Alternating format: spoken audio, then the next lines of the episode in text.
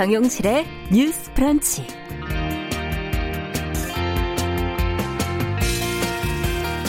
안녕하십니까. 정용실입니다. 조선시대의 중요한 과학문화재죠.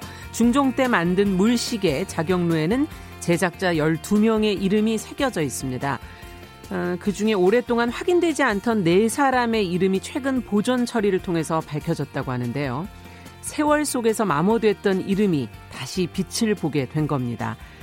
자, 여기에 이름을 올리진 못했지만 참여했을 것으로 추정이 되는 다른 인물들에 대한 궁금증은 또 여전히 남아있다고 하는데요.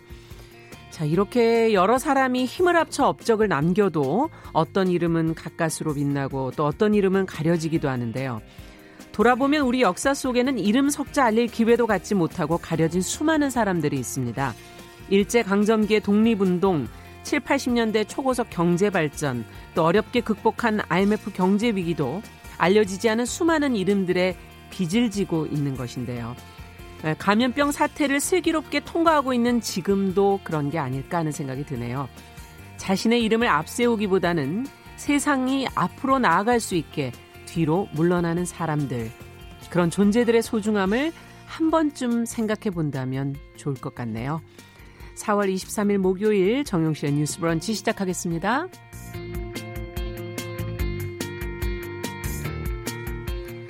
네, 목요일의 뉴스 브런치 오늘도 뉴스픽에서는 주요 뉴스 논평을 전해드리고요. 검색어 뉴스는 어, 온라인에서 어, 네티즌들이 관심을 가진 내용들을 저희가 좀 점검해 보겠습니다. 그리고 작은 서점의 개성을 담은 신간을 소개해 드리는 동네 책방 준비해 놓고 있습니다. 한 시간 내내 함께 해 주시고요. 생방송 놓치신 분들 유튜브 팟캐스트로도 언제든지 들으실 수 있습니다. 잠시 후 시작합니다.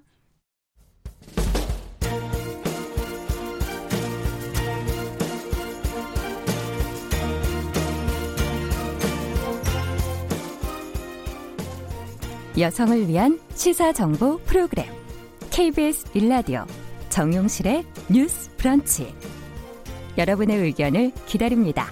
샵 9730으로 문자 보내 주세요. 짧은 문자 50원, 긴 문자 100원이 부과됩니다. 네, 정용실의 뉴스 브런치는 여러분들과 함께 프로그램 만들어가고 있습니다. 문자 KBS 콩 유튜브 실, 실시간으로 계속 열고 있으니까요. 의견 주시면서 참여해 주시면 되겠습니다. 지금 최희철님, 음. 조혜숙님, 신정수님, 박현주님, 6840님, 네, 트레이드 M님, 뭐, 방산월님, 최성훈님, 박진호님 이렇게 들어와 주셨고요. 오늘은 유튜브로 많이 들어와 주셨네요.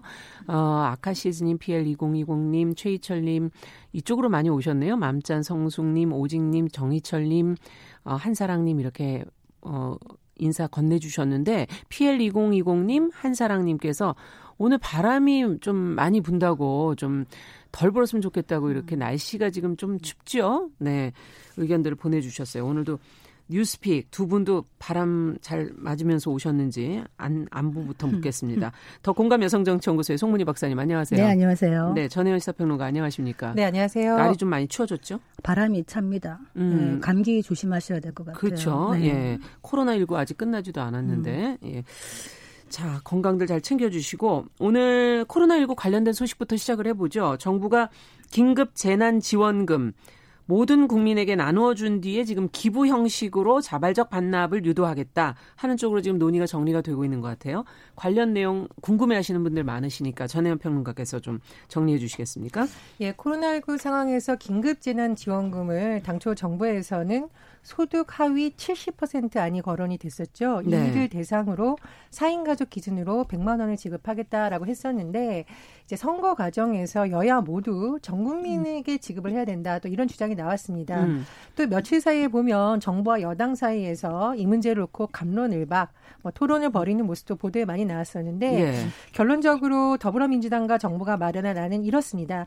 긴급재난지원금은 소득에 상관없이 모든 국민에게 지급을 하고요. 음. 지원 금액은 4인 가족 기준으로 100만 원 변동이 없습니다. 네. 그런데 어 이거 다줄 수 있느냐 좀 문제가 있지 않느냐 재원이 되느냐라고 예. 하는데 어, 아직 구체적인 내용은 나오지 않았지만 지금 어 여당에서 내놓은 안은 그러니까 고소득자나 이런 사람들의 자발적으로 지원금을 받지 않을 경우 음. 이것을 기부금으로 처리해서 세액공제 혜택을 주겠다라고 음. 얘기를 하고 있습니다. 이제 구체적인 퍼센트는 뭐 언론 보도에서 조금 다르기 때문에 지켜봐야 되는 상황인데 어, 정세균 총리가 이번 안에 대해서 만약 자발적 기부가 가능한 제도가 국회에서 마련된다면 정부도 이를 받아들이겠다라고 한 것이죠. 음. 결국 지금 이 공이 국회로 넘어왔다가 그러네요. 여당이 다시 안을 내면서 통합당으로 지금 넘어간 상황입니다. 네. 통합당 같은 경우에는 지금 총선 끝나고 전 국민에게 지급하는 안에 대해서 반대 의사를 밝혔었죠. 반대 의사를 밝혔었고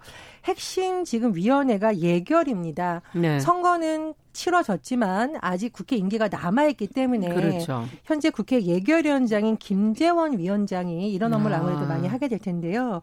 김재원 위원장의 경우에는 언론 보도를 통해서 보면 일단 정부가 예산을 수정해서 다시 제출해라 이렇게 요구를 하고 있는 음. 상황이고요.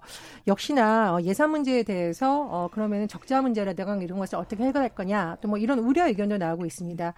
어, 여당에서는 지금 늦어도 29일 본회의를 열어야 이게 5월 지급이 가능하다. 좀 속도를 내달라고 하는데 어, 과연 통합당을 설득할 수 있을지 또 음. 통합당은 선거 과정에서 했던 국민과 약속을 지킬 수 있을지 정치권 음. 상황에 또 관심이 쏠립니다. 네, 지켜봐야 되겠네요. 어쨌든 지금 재정을 써서 어, 엄청난 재정을 지금 쓰게 되지 않을까. 그래서 기부 형식의 자발적 반납 이 아이디어가 나온 게 아닌가 하는 생각이 음. 드는데 과연 이게 잘 실행이 될 것인가 하는 부분도 어, 좀 걱정스럽기도 하고, 어, 기부를 재정으로 좀 흡수할 수 있는 그 법적인 근거는 또 있는 것인가 하는, 어, 부분도 좀 약간 애매한 것 같기도 하고요. 두 분은 어떻게 보십니까? 어, 그런 노래 있잖아요. 왜, 산타 할아버지는 네. 알고 계신데, 누가 착하는지 나쁘는지. 이게 왜 얘기가 예. 떠올랐냐면, 예. 이, 이 방안이 사실은 이제 국민들의 선의에 기대는 것이거든요. 그렇죠. 그래서 불확실성이 매우 높다. 음. 자발적 반납이 얼마나 될지를 가늠하기가 어려운 겁니다. 음. 고소득자 기준으로 한다 그래서 제가 주변에 한 다섯 군데 전화를 돌려봤어요. 고소득자분들한테? 뭐 그냥 네. 저보다 좀 잘 산다고 생각되는 네. 분한테 한번 해봤어요. 그래서 안 받아도 괜찮냐, 기부를 음. 할 거냐 물어봤더니 분명 저보다 돈이 많은 분들인데 다섯 분 중에 네 분이 우리가 왜 돌려줘야 되지라고 음. 얘기하더라고요. 우리 평소에 돈 많이 벌어서 세금도 많이 내고 있는데 네. 돈 평소에 내고 이럴 때는 안 주냐 이런 식으로 얘기를 하고 있는데 그러면 이분들을 기부하라고 강 강제할 수가 있나요? 음. 다 줬는데 지금 음. 이제 정부의 구상은 뭐냐면 어 이분들의 자발적인 기부를 이끌어내 가지고 어떤 그 사회 연대 의식, 음. 공동체 의식 이런 국난 극복 캠페인을 한번 해보겠다 이렇게 얘기를 하는데 네. 이분들이 자기가 생각할 때 나는 나보다 더 고소득자가 많은데 내가 왜 내야 되냐라고 생각하는 분들한테 어떻게 강제할 수 있으며 안 내는 분들은 그럼 나쁜 사람인가? 음. 그렇게 되면은 이 상위 30%라고 얘기하는 사람들과 70% 간의 또 다른 어떤 사회 갈등의 여지가 생. 생길 수 있지 않겠나. 음. 저는 뭐 그런 생각이 들고요. 예. 3조 원의 국채를 발행을 더 해야 된다고 하는데 지금 미래통합당에서 그런 얘기를 하잖아요. 우리는 어 1인당 50만 원 주겠다고 한게 음. 그러니까 국채를 발행해서 주겠다는 게 아니었다. 지금 음. 512조의 예산 항목을 잘 조정을 해 가지고 100조 원을 만들면 그것으로 1인당 50만 원씩 주겠다라는 거였다는 겁니다. 음. 근데 문제는 우리 서민들이 힘들 때는 빚을 내잖아요. 네. 그렇듯이 지금은 힘든 시기이기 때문에 국채 발행을 꼭 하지 않아야 된다 는 것도 명분이 없는 겁니다. 어떻게 음. 보면. 그래서 할수 있다. 네, 저 이 부분은 좀 전향적인 참여가 필요할 것 같은데 지금 정부나 당정이 음. 첫 이제 현금성 지원을 하는 건데 이렇게 오랜 시간이 걸리는 것도 문제가 있다. 음. 신속하게 집행해야 됩니다. 음. 자, 어떻게 보십니까? 전혜연 평론가께서는 지금 강제할 수 있느냐 뭐 이런 얘기도 해 주셨는데. 저는 일단 물론 정부 여당도 국민들을 설득해야 되는 과제가 남아 있긴 한데 어쨌든 추경은 국회를 거쳐야만 됩니다. 그렇죠. 정부 여당이 입장을 냈으니까 이제 통합당이 입장을 내야겠죠. 네. 선거가 끝난 지 아직 열흘도 안 지났잖아요. 그렇죠. 선거 과정에서 이거 민주당에서만 한 게 아니라 황교안 대표가 4월 5일 주장을 했었어요. 긴급재난지원금을 예. 전 국민에게 지급을 하자. 그랬죠. 그럼 선거 때는 이게 포퓰리즘이다. 황교안 음. 대표 왜 그러냐는 말을 안 하다가 선거 끝나고 이렇게 하는 통합당도 빨리 입장 정리를 하는 게 맞다고 보고요. 그렇죠. 또 하나 박사님이 지적하신 부분에서 제가 일부는 동의를 하고 일부는 동의를 하지 않는 부분은 뭐냐면 지금 상황이 IMF 때 상황보다 더 심각하다는 게 대다수 전문가들의 지금 분석이죠. 진단입니다. 예. 그렇습니다. 지금 자영업자들 같은 경우에는 좀 심한 표현으로 월세까지 다 내다가는 굶어 죽는다라는 음. 상황이 나오고 있어요. 그래서 예전에 우리가 했던 논리라든가 예전에 했던 방식으로는 이 상황을 풀 수 없다라는 게전 음. 세계에서도 비슷한 현상이 일어나고 있죠. 예. 심지어 미국에서도 독일에서도 음. 가보지 않았던 길을 우리가 어떻게 가야 된다는 논의가 나오고 있잖아요. 예. 그래서 물론 뭐 적자 재정, 재정 건정성이라는 것이 아주 큰 명분에서는 맞습니다만 음. 지금 당장 숨이 꼴가닥 넘어간다는 표현을 하셨었는데 숨이 꼴가닥 넘어가는 데 있어서 빨리 지급하는 그런 방법은 무엇인지 새로운 방법을 찾아야 되는 거죠. 네. 그래서 저는 국회 역할이 매우 중요하다고 보고요.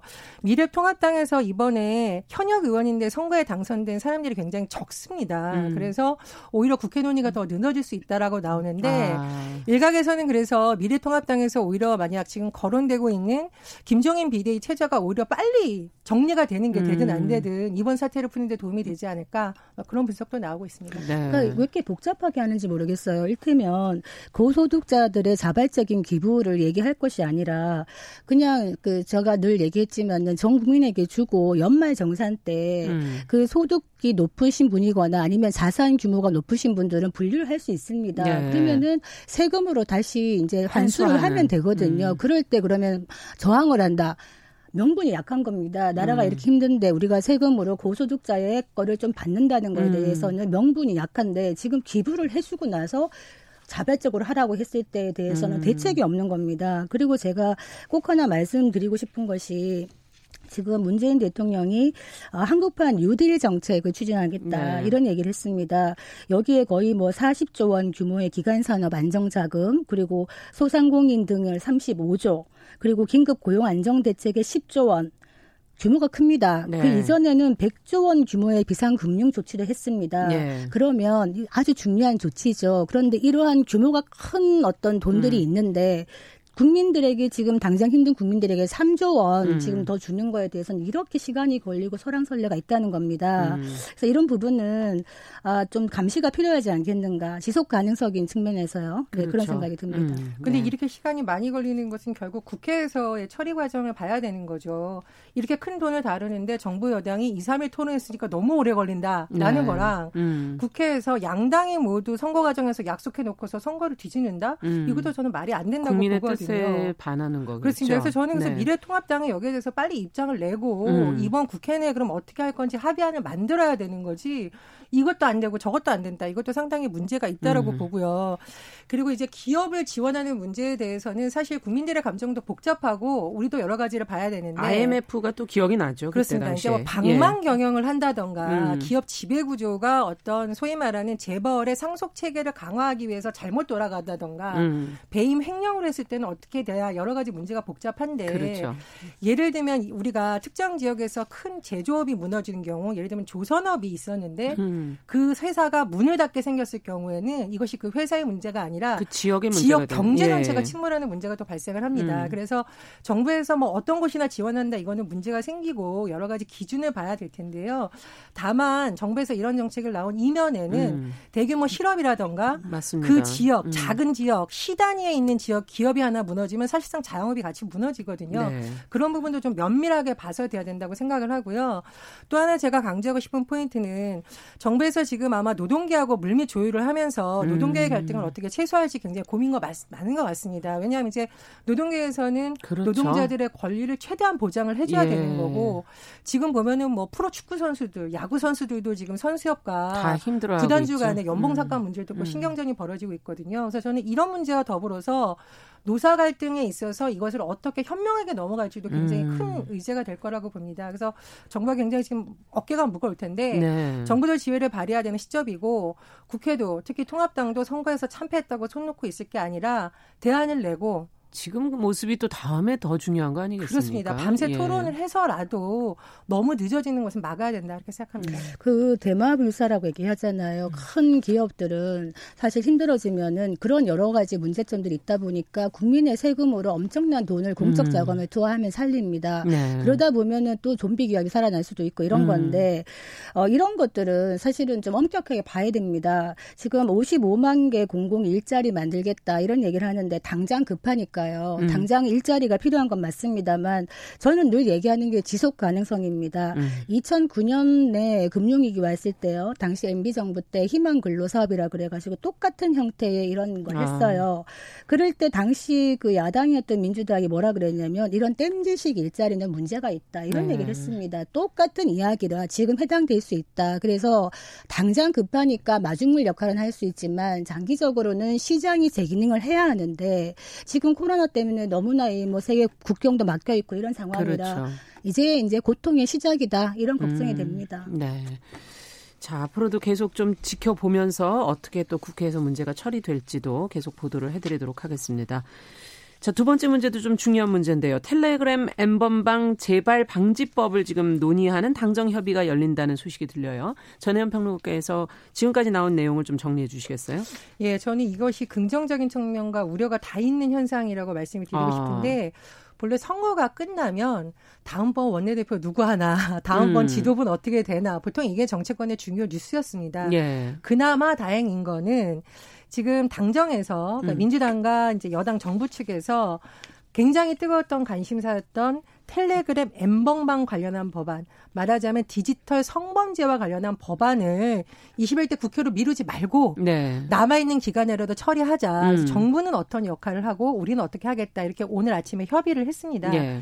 내용을 조금 요약을 드리면 우리 왜 성범죄 수익 몰수해야 된다는 말 많이 했었잖아요. 계속 지적해 주셨었죠. 그렇습니다. 그러니까 음. 유죄 판결 나기 전에 네. 독립몰수제 도입을 해서 범죄 처벌 사각지대 해소하자, 음. 몰수하자 이런 내용이 나왔었고요.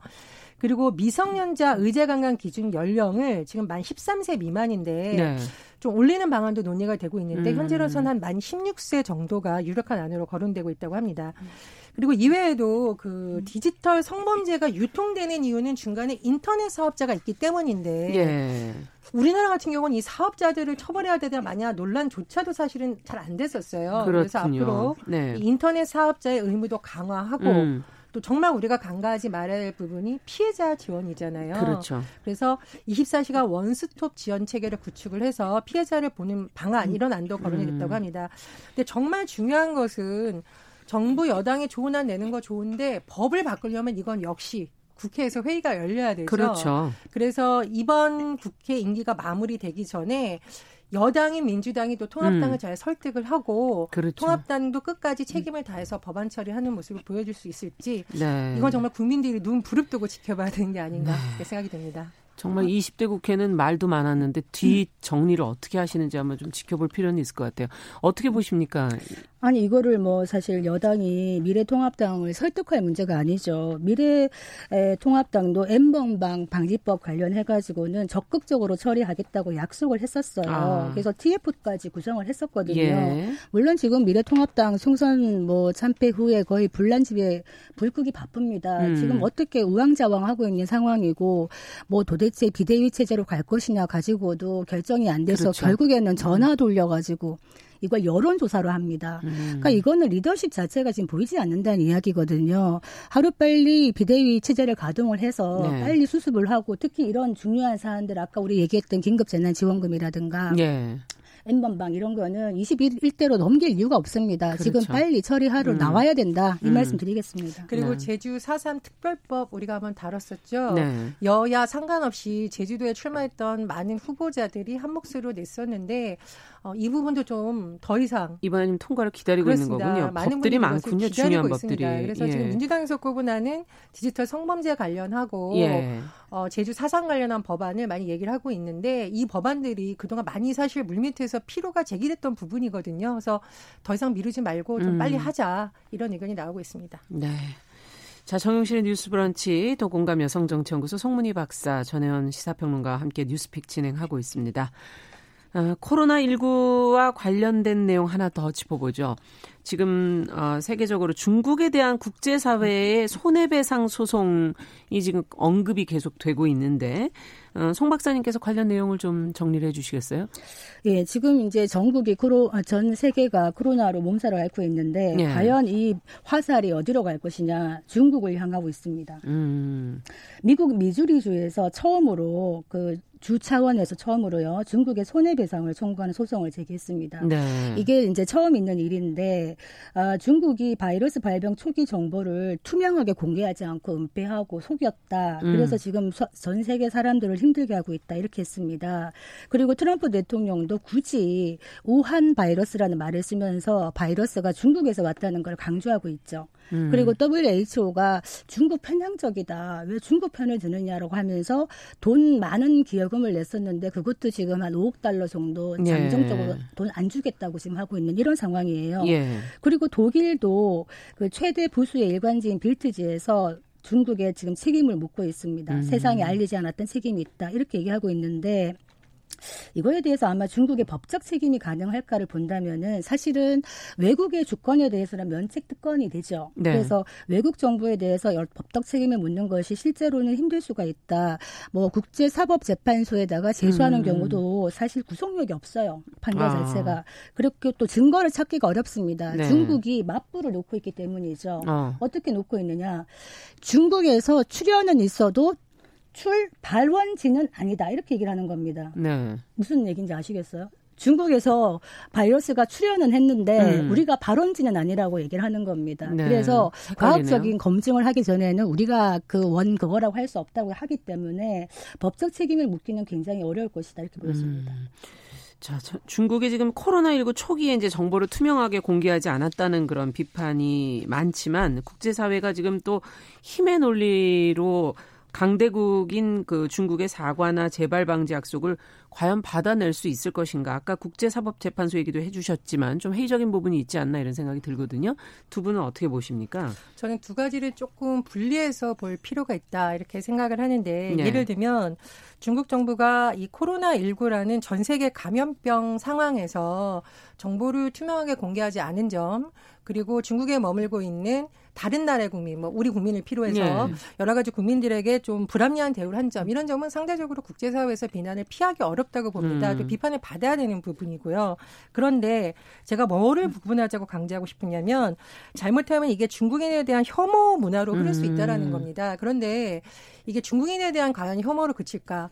우리나라 국민들이 코로나19 상황이 유럽에서 번질 때 예. 동양인이란 이유만으로 음악학교에 오지 말라라든가 음. 길거리에서 조롱을 받는 모습 많이 보셨습니다. 네. 그러니까 혐오는 혐오를 재생산하게 되어 있기 때문에 그렇죠. 중국이 어떤 세계 일원으로서 책임을 다하지 못한 점은 냉정하게 비판을 받아야 되지만 음. 이것이 특정 민족이나 어떤 국가에 있는 국민들에게까지 혐오로 번지는 것은 굉장히 주의해야 될 부분이라고 음. 보고요.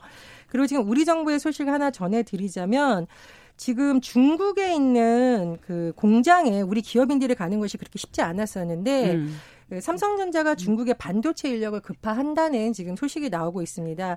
그러니까 지금 뭐 그동안 중국을 봉쇄해야 된다, 중국의 우리 정부가 너무 우호적이라는 비판 여론도 많았지만 음. 경제계 일각에서는 한중 기업 간의 신속 통로 제도, 그러니까 음. 이국 패스트트랙 제도를 쉽게 문을 닫으면 타격이 더 크다고 우려를 했었어요. 나중에, 그래서 예. 이런 조치가 영향을 미친 것으로 보이고요. 또 제가 강조하고 싶은 것은 유럽과 중국의 관계에 있어서 양쪽이 뭐 절단된다고 해서 유럽 국가가 어마어마한 피해를 입을까 저는 그렇게 보진 않습니다. 음. 여러 가지 영향이 있겠죠. 근데 우리나라 같은 경우에는 어, 정치적으로도 군사적으로도 네. 경제적으로도 중국과 아주 밀접한 관계를 갖고 있습니다. 음. 그래서 비판할 부분은 비판하고 항의할 부분은 항의하되 입체적으로 여러 가지 같은 전략을 써야 되는 것이 매우 음. 중요하다고 봅니다. 근데 이게 우리가 이제 좀 재미있는 것이 뭐냐면 이 바이러스를 통해 본 미국과 중국 G2 간의 어떤 경쟁 내지는 네. 갈등을 네. 볼 수가 있거든요. 어, 국제정치 공부할 때 그런 얘기를 합니다. 국제정치는 힘의 논리가 작동을 한다. 음. 그 중에서도 naked power라 그래서 벌거벗은 힘이 작동한다고 음. 하거든요. 그런데 중국 같은 경우에 사실은 많이 따라잡았어요. 미국을. 그렇죠. 힘이라는 측면에서 경 경제적인 측면에서는 그래서 어떻게 보면 이런 거를 hard power라고 합니다. 음. 군사력이나 경제력 같은 걸로 하는 거를 hard power라고 하는데 21세기는 사람도 그렇잖아요. 매력 있는 사람이 좋아요. 음. 국가도 마찬가지예요. 국가도 뭔가 힘이 아니라 자발적인 동의를 얻어낼 수 있는 매력을 가진 국가가 전 세계의 어떤 지지를 받을 수가 있는데 음. 이런 측면에서 이번에 바이러스에 대처하는 중국의 모습을 보면 미국과도 관계가 안 좋지만 음. 유럽하고도 안 좋아지고 있어요. 네. 왜냐하면 유럽에다가 중국이 많은 지원을 해요, 지금. 뭐 진단 키트라든가 보호 장구 같은 음. 걸막 줘요. 주면서 욕을 먹어요. 왜 그러냐면 중국의 태도 때문이에요. 음. 어떤 태도 냐면 물품을 지원하면서 그 국가한테 공개적으로 감사와 찬사를 보내도록 해요. 음. 그러면 선의가 좀 의심이 되겠죠. 이런 식의 태도, 약간 아나무인적인 태도 때문에 유럽에서 지금 중국에 대해서 교육 같은 것도 좀 자제해야 되겠다. 중국의 음. 하웨이도 좀 막아야 되겠다. 이런 정서들이 움직이고 있다는 겁니다. 음. 그래서 중국은 이 부분도 좀 신경을 써야 되는 시기라 봅니다. 네. 자, 오늘 뉴스픽은 여기까지 듣도록 하겠습니다.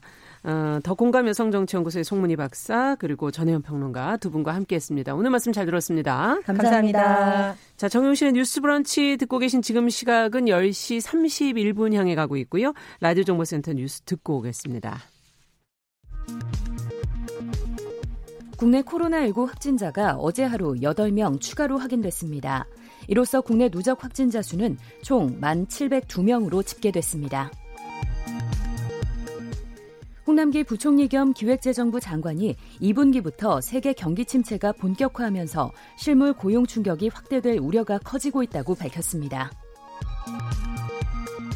올해 1분기 경제 성장률이 1.4% 감소해 2008년 글로벌 금융위기 이후 11년 3개월 만에 가장 낮은 성장률을 기록했습니다. 연 이틀 기록적인 폭락세를 거듭했던 국제유가가 급반등했습니다. 현지 시간 22일 뉴욕 상업거래소에서 6월 인도분 서부 텍사스산 원유는 배럴당 19.1% 2.21달러 오른 13.78달러에 거래를 마쳤습니다. 최근 국제유가 폭락에도 유가 회복에 투자한 개인들의 자금이 지난달 이후 2조 4천억 원 이상 몰린 것으로 나타나 한국거래소가 이례적으로 원금 전액 손실 가능성을 경고하고 나섰습니다. 지금까지 라디오 정보센터 조진주였습니다.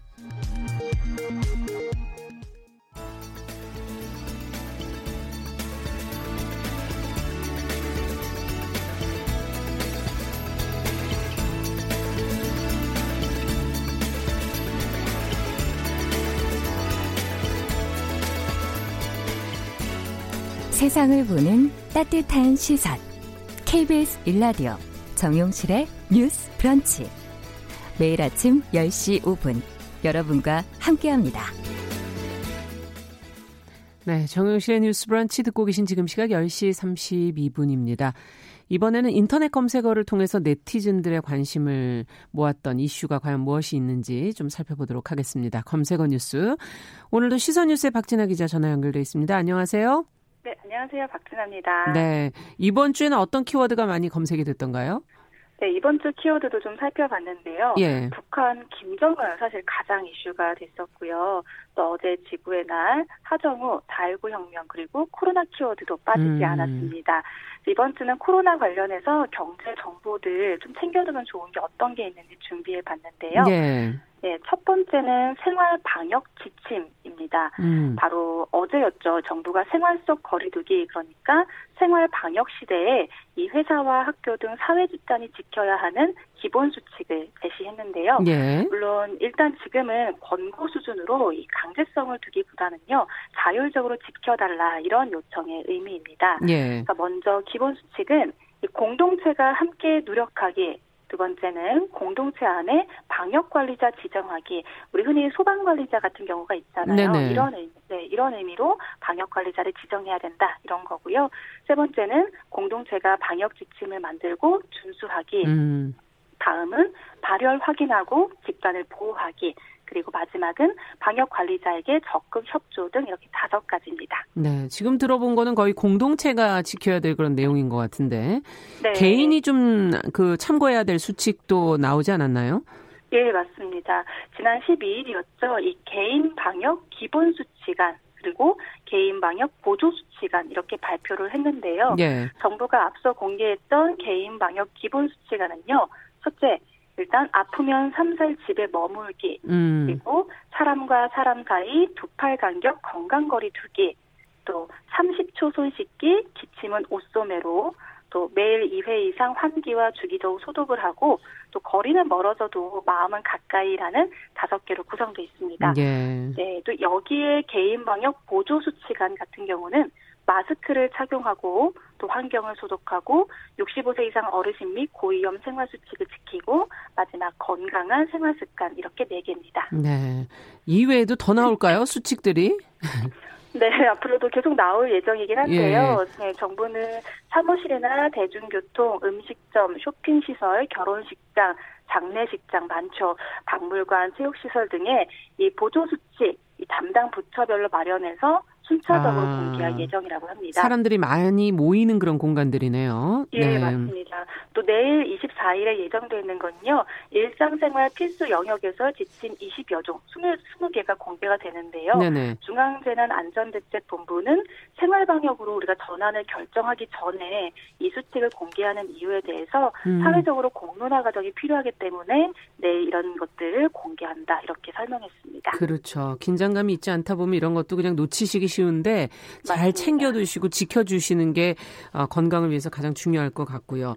네. 어, 자 다음으로 또 다른 키워드가 또 있나요? 네, 다음은 금융방역 10개명인데요. 금융방역. 네, 네, 금융입니다. 이 금융위원회가 코로나19로부터 신용과 재산을 지키는 금융방역 10개명을 발표를 했는데요. 네. 꼭 알아둬야 할 것들 제가 몇 가지만 좀 가지고 와봤습니다. 음. 첫 번째는 소액 채무를 단기간 연체하는 거 이게 힘드시다 보니까 이 정도는 그래도 신용상 괜찮겠죠 이런 건데 네. 답은 그렇지 않다입니다. 어. 이 10만 원 이상의 채무를 5 영업일 이상 연체를 하면 신용평가사의 단기 연체 정보가 등록이 돼서 대출 등을 할 때 부정적인 영향을 미칠 수가 있습니다. 예. 또이 연체 채무에 대한 추심이 너무 심해서 정상 생활이 곤란할 정도로 힘들 때인데요.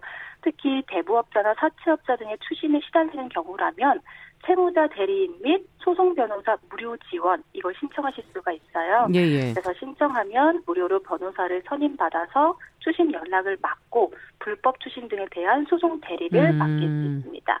이때 금융감독원 불법 사금융 신고는요 번호 기억해 두시면 좋을 것 같아요. 네네. 1332 1332번이거든요. 불법 사금융 신고 전화군요. 네, 네. 1332번 기억하시고 신고하시면 됩니다. 네. 요즘에 정말 많이들 힘드셔서 대출도 어떻게 보면 하나의 큰 이슈가 될 것 같은데 그렇죠. 은행에서 대출이 어렵다고 하는 경우가 많지 않습니까? 이럴 때는 어떻게 해야 되는 방법이 없는 건가요? 정말 막막하다고 생각하실 수 있는데요. 이 저신용자들을 위한 정책 서민 금융 상품이나 중금리 상품들을 이용할 수는 있습니다. 대표적으로 지금 서희망 홀씨, 근로자 햇살론, 햇살론 일체, 사입도 대출 등이 있고요. 네네. 현재 기준으로는 이게 좀 상품마다 다르긴 하지만 제가 알아본 바로 약 10에서 15% 정도의 금리가 아, 되더라고요. 아. 예. 네. 그렇기 때문에 사실 지나친 대출은 가계 상황에 좀 더 악영향을 줄 수 있어서 네. 지양을 해야 되는 건 맞지만 정말로 필요한 분들이라면 음. 서민금융진흥원 혹은 1397로 문의를 해서 상담 받으실 수가 있습니다. 서민금융진흥원 1397. 네. 네. 또이 제출하기 전에 이게 안전한지 체크를 좀 해볼 필요가 있잖아요. 예, 예. 그래서 체크리스트가 있는데요. 대출 기관이 이게 등록된 대부업체인지 확인을 하는 아. 겁니다.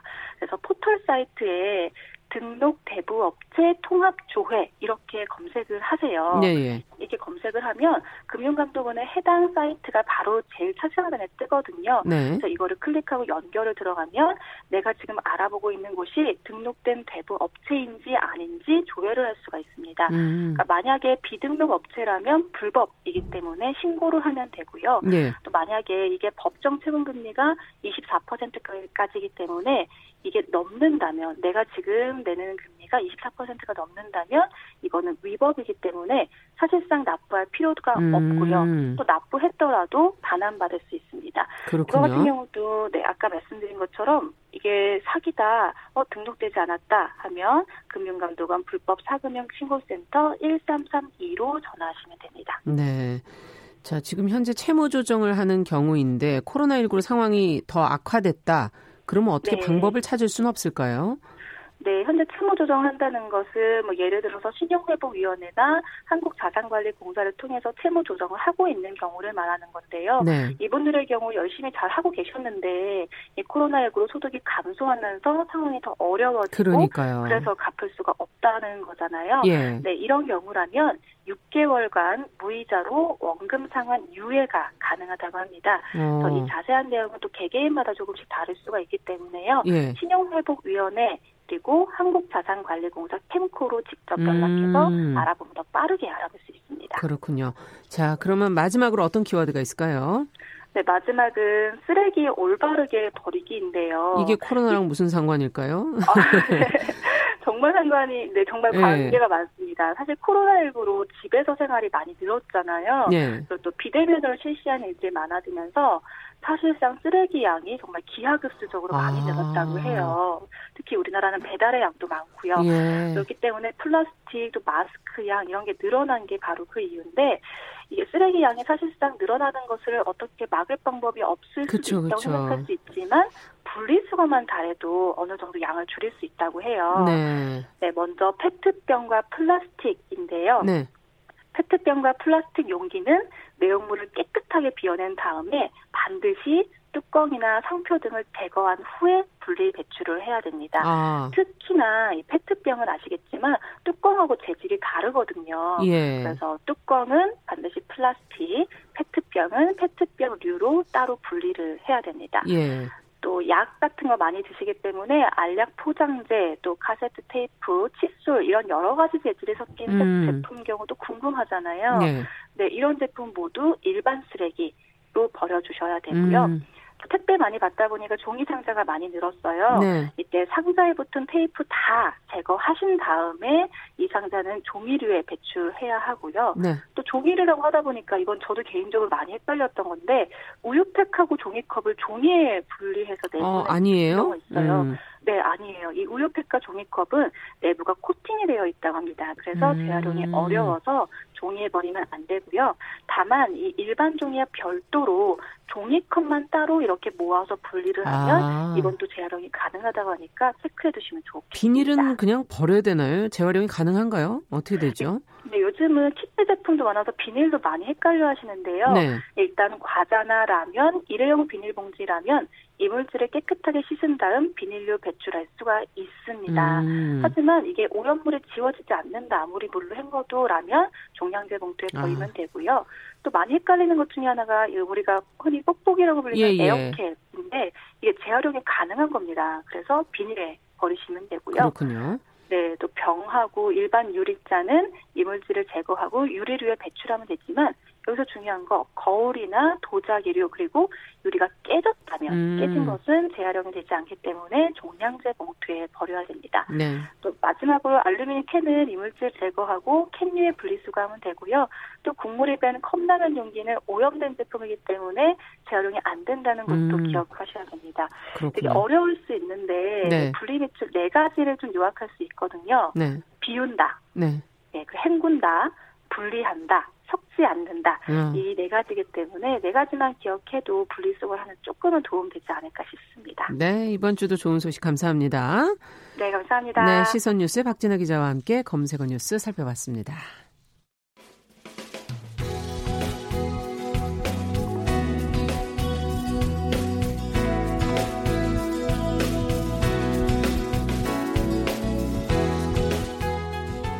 함께 가면 길이 됩니다.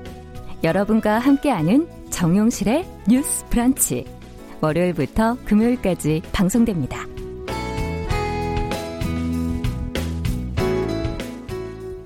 네, 정용실의 뉴스 브런치 듣고 계신 지금 시각 10시 44분 향해 가고 있습니다. 아, 날이 많이 추워져서요.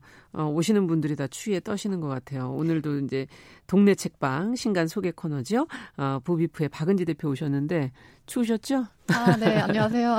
내복 입고 왔습니다.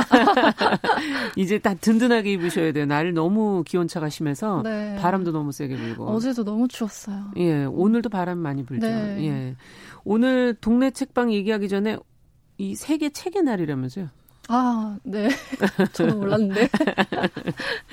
어, 오늘 좀 특별한 시간을 좀 소개해 주신다 그래서 동네 책방에서 만나는 책 말고도 조금 몇 권 더 얘기 들어보죠. 네, 그 음. 동네마다 작은 책방들이 많이 들어서면서 출판사들도 동네 책방에서만 만나볼 수 있는 그런 edition을 내놓고 있는데요. 음. 다음 주에는 이제 특히 기대되는 작가들의 책들이 동네 책방 edition으로 줄줄이 아, 이제 출간을 줄줄이? 앞두고 있어요. 뭐 여러 권 되나 보죠? 네, 네. 그래서 전해 드리려고 합니다.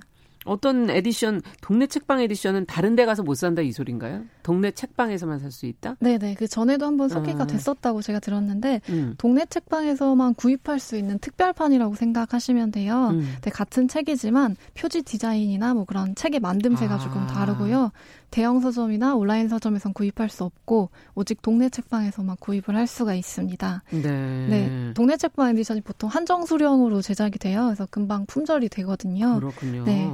같은 책이라도 이제 독자들이 동네 책방을 찾게끔 하는 계기가 되기도 합니다. 네, 책을 찍어내는 입장에서는 다르게 이렇게 분류해서 찍어야 되니까 음. 좀 어찌 어찌 보면 좀 번거롭기도 하지만 네. 또 요것을 구매 한, 한정판 특별판을 보시려는 분들한테는 아주 기회가 될 것 같 은데 이번 달에 그러면 어떤 책들이 이 동네 책방 에디션으로 그럼 이제 나오게 되는 거예요? 네, 우선 21일에는 그 경애의 마음 오직 한 사람이 차지 등으로 사랑을 이제 많이 받으셨던 김금희 음. 소설가의 첫 번째 산문집 사랑 밖의 모든 말들이 동네 음. 책방 edition이랑 일반판 두 버전으로 출간이 됐어요. 아. 네. 김금희 소설가가 그 데뷔 11년 만에 처음 내는 산문집이어서 이제 출간 전부터 예약 관심들이 많으셨겠네요. 좋아하는 네. 분들은 특히. 네, 맞아요. 그래서 예약을 예. 많이 하셨고요.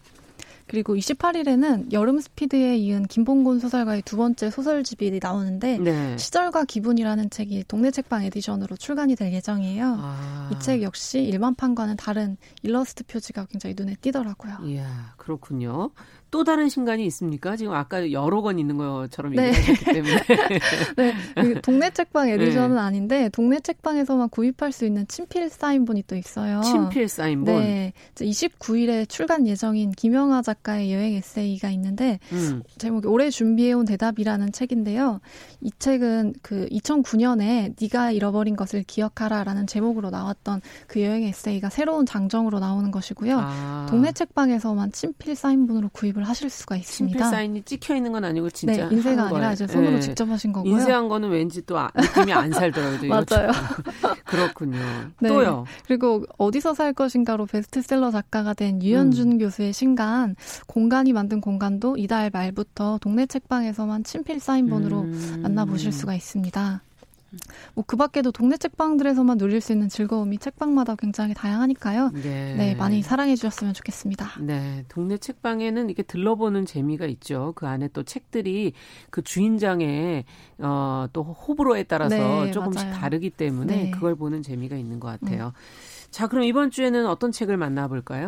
네, 오늘 소개할 책은 안미선 작가의 당신의 말을 내가 들었다인데요. 음. 어, 여성들을 인터뷰하고 그들의 이야기를 기록해온 저자가 처음 자신의 이야기를 하는 책이에요. 음. 네, 이 책은 낮은산 출판사의 페미니즘 프레임 시리즈 중 네 번째로 출간된 책입니다. 네. 네. 앞서 나온 시리즈가 모두 좋아서 굉장히 저도 아. 기대하면서 기다렸던 책이기도 했어요. 페미니즘 프레임 시리즈 중에서 이번에는 네 번째로 출간된 네네. 책이다. 네. 예, 그렇군요. 어떤 시리즈입니까, 이거는? 어, 궁금하네요. 이, 이, 시리즈는 일상을 보는 다른 관점이라는 이 캐치프레이즈를 걸고 있는데요. 음. 페미니즘이라는 프레임을 통해서 일상을 깊고 또 정확히 바라보는 시도를 하는 인문 시리즈예요. 아. 근데 보시면 책이 되게 작고 가볍잖아요. 예. 근데 담고 있는 내용은 전혀 그렇지가 않습니다. 표지는 어떤 인문 시리즈라기보다는 뭐 에세이라든지 네. 아니면 뭐 소설의 표지 같은 그런 느낌이 네, 드는데 맞아요. 분량도 뭐 그렇게 두껍지 않고 그렇죠. 예.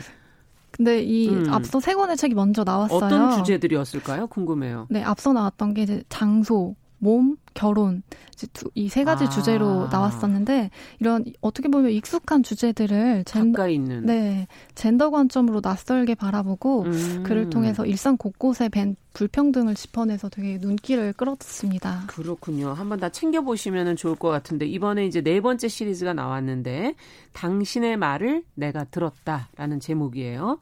이제 이 책을 본격적으로 좀 소개를 해주시죠. 네, 당신의 말을 내가 들었다는 음. 저자가 여성들과 해온 인터뷰에 관한 책이에요. 앞서서 장소, 몸, 결혼이었다면 이번엔 인터뷰인 건데요. 음. 저자인 안미선 작가가 평소 발언권이 없었던 마이크를 쥐기 어려웠던 여성들을 인터뷰하고 그들의 삶을 기록해 왔던 사람이에요. 네. 어, 예를 들면 백화점에서 일하는 여성, 음. 텔레마케터 여성, 전쟁을 겪은 여성, 음. 혹은 성폭력 피해 여성 등 다양한 위치의 여성들을 만나온 경험을 책 속에서 풀어냅니다. 음. 그래서 그 경험을 통해서 말하고 듣는 자리, 그러니까 인터뷰 과정에서 무엇이 만들어지고 또 어떤 변화가 일어나는지를 펼쳐 보이고 있어요. 네. 근데 책을 읽다 보면 아, 듣는다는 게 무엇인가, 음. 우리가 타인의 이야기를 어떻게 들어야 하나, 음. 또 우리 사회에서 여성이 자신의 목소리로 말을 한다는 게 얼마나 어려운 일이었나 생각을 해보게 됩니다. 네. 대부분 지금 말씀해 주신 분들이 발언의 기회가 많다거나 아니면 누군가가 관심을 가져줬다든가 그런 게 조금 적었던 분들이 아니었을까 하는 생각도 들고 어, 그러면 실제로 여성들과 한 인터뷰 내용 그대로 이렇게 실려 있는 겁니까? 그 글이? 아, 그 개별적인 인터뷰가 그대로 수록된 것은 아닌데요. 예. 저자의 경험 속에서 다양한 사례로 실제 인터뷰들이 조금씩 등장을 하는데요. 음. 이 책을 읽으면서 제가 굉장히 안타깝고 속상했었던 것은 음. 많은 여성들이 자신의 이야기를 충분히 말을 하지 못하는 것이었어요. 아. 그래서 들어주는 이가 없어서 속갯말만 쌓인 여성들은 이제 말로는 어, 내가 살아온 얘기 쓰면 책 수십 권은 된다. 이 얘기는 여성들한테 늘 들어요. 네. 예.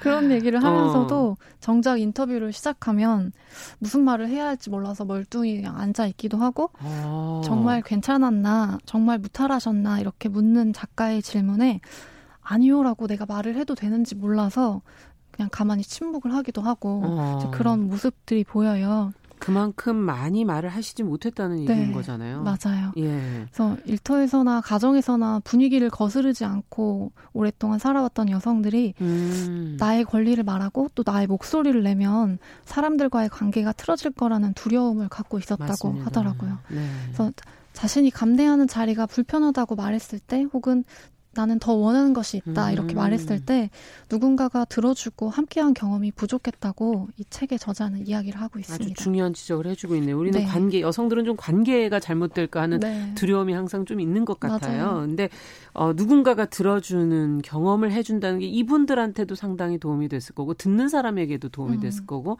지금 인터뷰라는 이 잡, 어, 책 당신의 말을 내가 들었다 표지에 의자 두 개가 빈 의자가 있거든요. 네. 이렇게 누군가의 이야기를 듣는다는 건다 이렇게 비우고선 둘이 앉아가지고 음.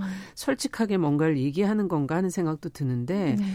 맞습니다. 아, 맞는 겁니까? 네. 예. 표지 디자인 하신 분이 음. 뿌듯해하실 것 같아요. 이 누군가가 들어주고 함께한 경험이 결국은 인터뷰네요. 네. 예. 이제 자신의 말을 하기보다는 주로 타인의 말을 들으면서 살아온 여성들한테는 음. 인터뷰라는 것 자체가 익숙치 않은 낯선 경험이었을 텐데요. 그래서 말하기를 어려워했던 분들도 한편으로는 또 더 말을 하고 싶어 하시는 거예요. 그럼요. 네. 그래서 인터뷰가 끝나면 벌써 끝났냐 이렇게 아쉬워하시기도 할 얘기 더 있는데 네. 이제 입이 못 튀었는데 이런 식으로. 그래서 어. 저자는 인터뷰가 경계를 넘는 일이라고 합니다. 음. 안전한 거리에서 타인을 관망하는 게 아니라 이야기 곁으로 다가가서 내 세계가 출렁거리는 것을 감수하고 타인의 경계 안으로 들어가는 일이 곧 인터뷰라고 맞습니다. 얘기를 하고 있어요. 예. 참 힘든 일이었을 것 같기도 하고 이 경계를 넘는 일이라는 말이 함부로 거길 또 다가가지 그래서 관심들을 안 쏟고 듣질 않았나 이런 음. 생각이 들기도 하고 네. 어 경계를 넘는 일 참 인상적이네요. 우리가 이런 걸 해야 되네요. 어떻게 보면 맞아요. 음. 경계를 넘어가면 저자 얘기한 것처럼 내 세계가 출렁거리니까 힘들잖아요. 쉽게 하기가 어려운 것 같기도 합니다. 예. 네. 네. 이 책이 인터뷰에 대해서 말하는 책인데 저는 책을 읽으면서 인터뷰를 대화 혹은 듣는 일로 바꿔 음. 읽어서도 무방하겠다라는 생각이 들었어요. 네. 왜냐하면 이제 인터뷰도 사람과 사이의 소통이고 또 대화잖아요. 그렇죠. 네. 그래서 기자가 아니라도 우리는 내가 아닌 누군가와의 대화를 통해서 매일 자기만의 인터뷰를 음. 하면서 살아가고 있는 것 같아요. 그래서 모든 사람들이 그 일을 이 책의 저자만큼만 할 수 있다면 음. 그런 세상은 어떤 세상일까 너무 기대가 되더라고요. 예. 그래서 타인과의 대화를 통해서 세상을 입체적으로 바라보고 또 이해하길 원하신다면 꼭 음. 읽어보셨으면 좋겠습니다. 네. 누군가의 진정한 대화를 하, 기 전에 한번 검토해 보실 만한 책이 아닌가. 네. 앞서 남상국님께서는 어, 김금희 작가의 신간을 벌써 예약을 하셨다고. 저도 예약했어요. 이렇게 벌써들 다 알차게 정보들을 챙기는 분들이 많으시네요. 알겠습니다. 오늘 책 소개는 그럼 여기까지 듣도록 하겠습니다. 동네 책방 안미선 작가의 인터뷰집이죠. 당신의 말을 내가 들었다. 같이 읽어봤습니다. 부비프의 박은지 대표와 함께했습니다. 감사합니다. 네, 고맙습니다. 네, 정용실의 뉴스브런치 목요일 순서 이제 마칠 시간이 됐네요. 델리 스파이스의 차우차우 들으면서 이 시간 마무리하도록 하죠. 저는 내일 오전 10시 5분에 다시 뵙겠습니다. 감사합니다.